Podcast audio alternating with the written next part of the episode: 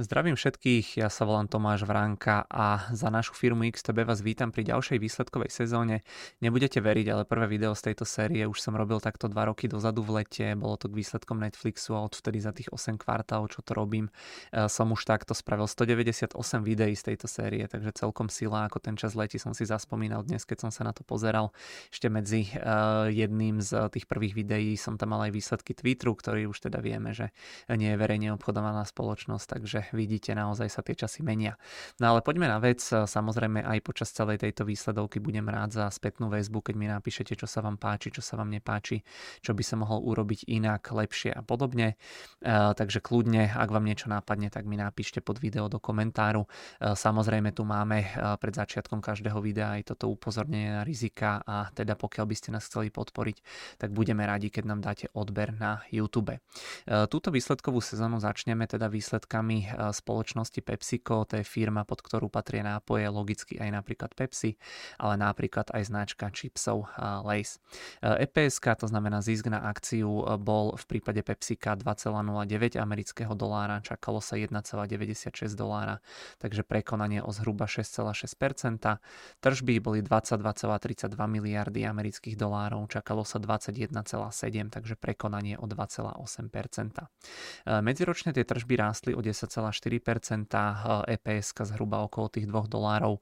E, pred rokom to bolo o polovičku menej, ale teda e, tá upravená hodnota ziskov podľa Bloombergu je taká, že net income za ten posledný kvartál som tam videl 2,8 miliardy dolárov, na to sa ešte pozrieme a pred rokom to bolo 2,3 miliardy, takže e, tak či tak z pohľadu každej metriky je tam medziročný rast, či už sa pozeráme na EPS alebo net income, na upravené alebo neupravené hodnoty, takže určite pozitívne.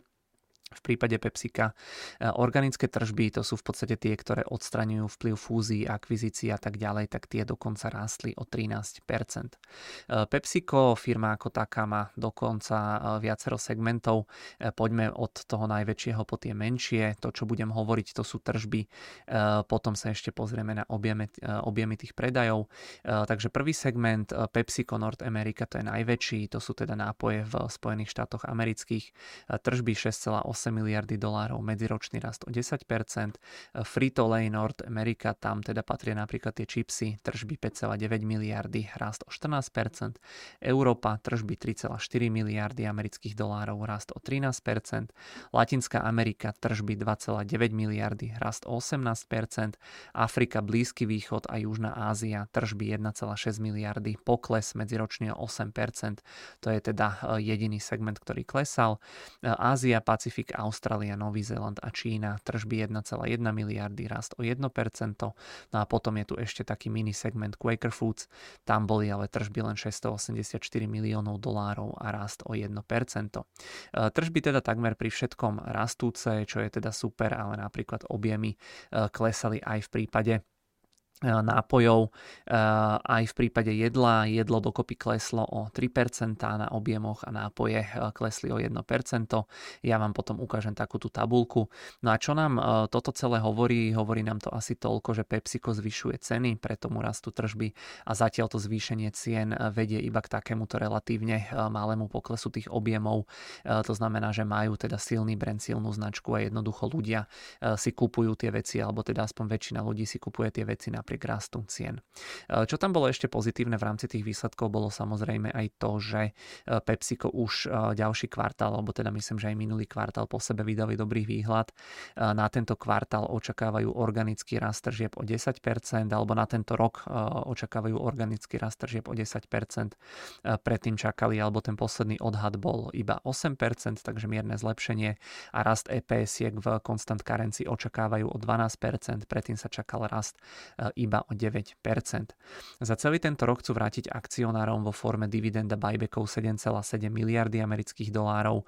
To sú 3% z hodnoty firmy, z toho majú byť dividendy 6,7 miliardy a 1 miliarda majú byť e, buybacky, približne polovičku z toho už zrealizovali za tento rok, takže plus minus to sedí e, v kontexte toho, že aká časť roka je už teda za nami. Uh, hovorím, tam by to mali byť zhruba 3% z hodnoty firmy, takže PepsiCo uh, vybudovaná, uh, kvalitná, dlhoročná value firma, ktorá proste uh, pozera na tých akcionárov a vracia im takto tie peniaze.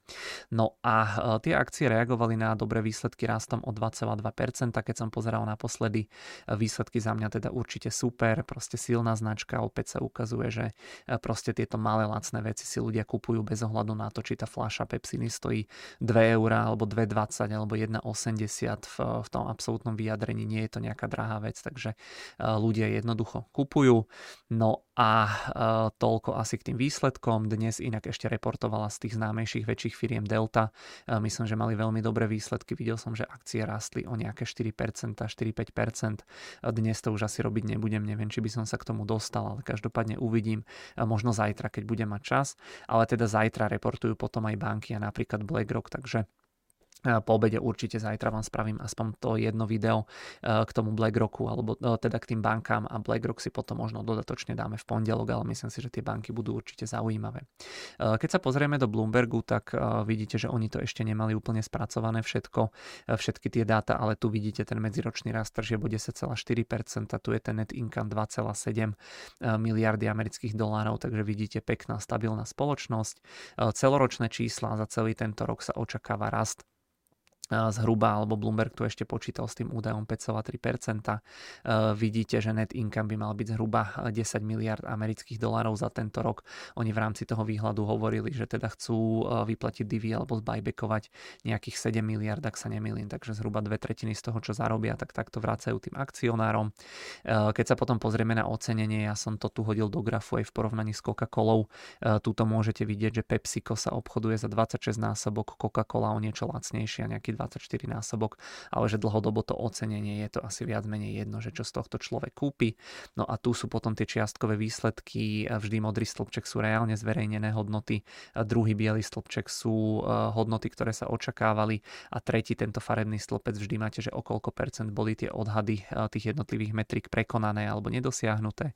Vidíte EPS tržby prekonané, tu v podstate vidíte e, odhady tržieb, že jediné dva segmenty, kde tie tržby neboli alebo kde boli reálne reálne nižšie o niečo, ako sa čakalo.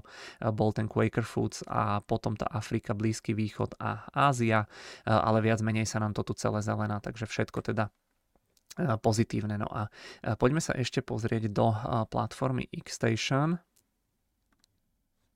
No a ja tu asi nemám nahodené tie akcie tak to nejako, tam sa asi nebudeme nachádzať nejako e, ďaleko od tých historických maxím. Vidíte, že zhruba nejakých 7% sme od tých maxím. Dnes, keď tá akcia otvorí o tie zhruba 2% vyššie, tak naozaj e, nám to ukazuje, že je to kvalitná, silná anticyklická e, spoločnosť, takže uvidíme aj ďalej, ako to bude vyzerať. Môžeme ešte zo srandy si tam aj tú Coca-Colu hodiť, ale tam predpokladám, že tá situácia bude asi asi podobná, keď pozrieme na ten graf, no tam nejaké veľké rozdiely nie sú, takže toľko eh, k výsledkom teda Pepsika, mám tu opäť, eh, ja vám sem dám linky z tých materiálov z toho ich kvartálneho reportu, eh, z ktorého som vychádzal, tu sú nejaké základné dáta a tu napríklad máte tú tabulku z hľadiska tržieb. Za ten druhý kvartál, tu vidíte celkovo rast tržieb o 10%, tuto máte v tomto stĺpčeku po segmentoch, tu v podstate vidíte ten organický rast, koľko tam bol po jednotlivých segmentoch a zaujímavá je aj táto pravá časť tej tabulky, kde teda zase vidíte, že aký je, okolko klesli alebo rastli predané objemy, to je to, čo som spomínal. Vždy, keď je číslo v zátvorke, tak je to pokles, keď je bez zátvorky, tak je to rast. Takže vidíte, že túto v týchto jednotlivých segmentoch, kde sú tie zátvorky, tak tie objemy klesali. Uh, takže toto zase asi nie je úplne uh, ideálne, ale ako som spomínal, tak jednoducho pricing power tam je. Takže zdvíhajú ceny a vidíte, že teda uh, o 3% im klesajú objemy v prípade jedla a iba o 1% v prípade tých nápojov, takže stále sú na tom celkom, celkom dobré, takže tieto dva reporty, čo oni zverejnili, zmenili, vám určite pripnem pod pod toto eh, video. No a eh, záverom som sa rozhodol, že nebudem počas týchto prezentácií dávať nejaké tie otázky do diskusie, ktoré som dával. Dohodneme sa tak, že ako náhle k tomu niečo budete mať, tak pokojne napíšte vy pod to video, čo vám k tomu napadne, čo by ste doplnili, čo sa vám na tej firme páči alebo nepáči. Ale určite chcem dávať aspoň tie hlasovačky pod video, kde vo forme lajkov budeme, alebo teda vy budete hlasovať, že či tie akcie držíte alebo nie. Za mňa na teraz všetko všetko. Ďakujem veľmi pekne za pozornosť. Ako som spomínal, budeme sa asi počuť až zajtra. Tú deltu dnes už asi robiť nebudem. No a ak by sme vám dovtedy chýbali, budeme radi, keď nám dáte like na sociálnej sieti YouTube alebo si prehráte naše predchádzajúce videá.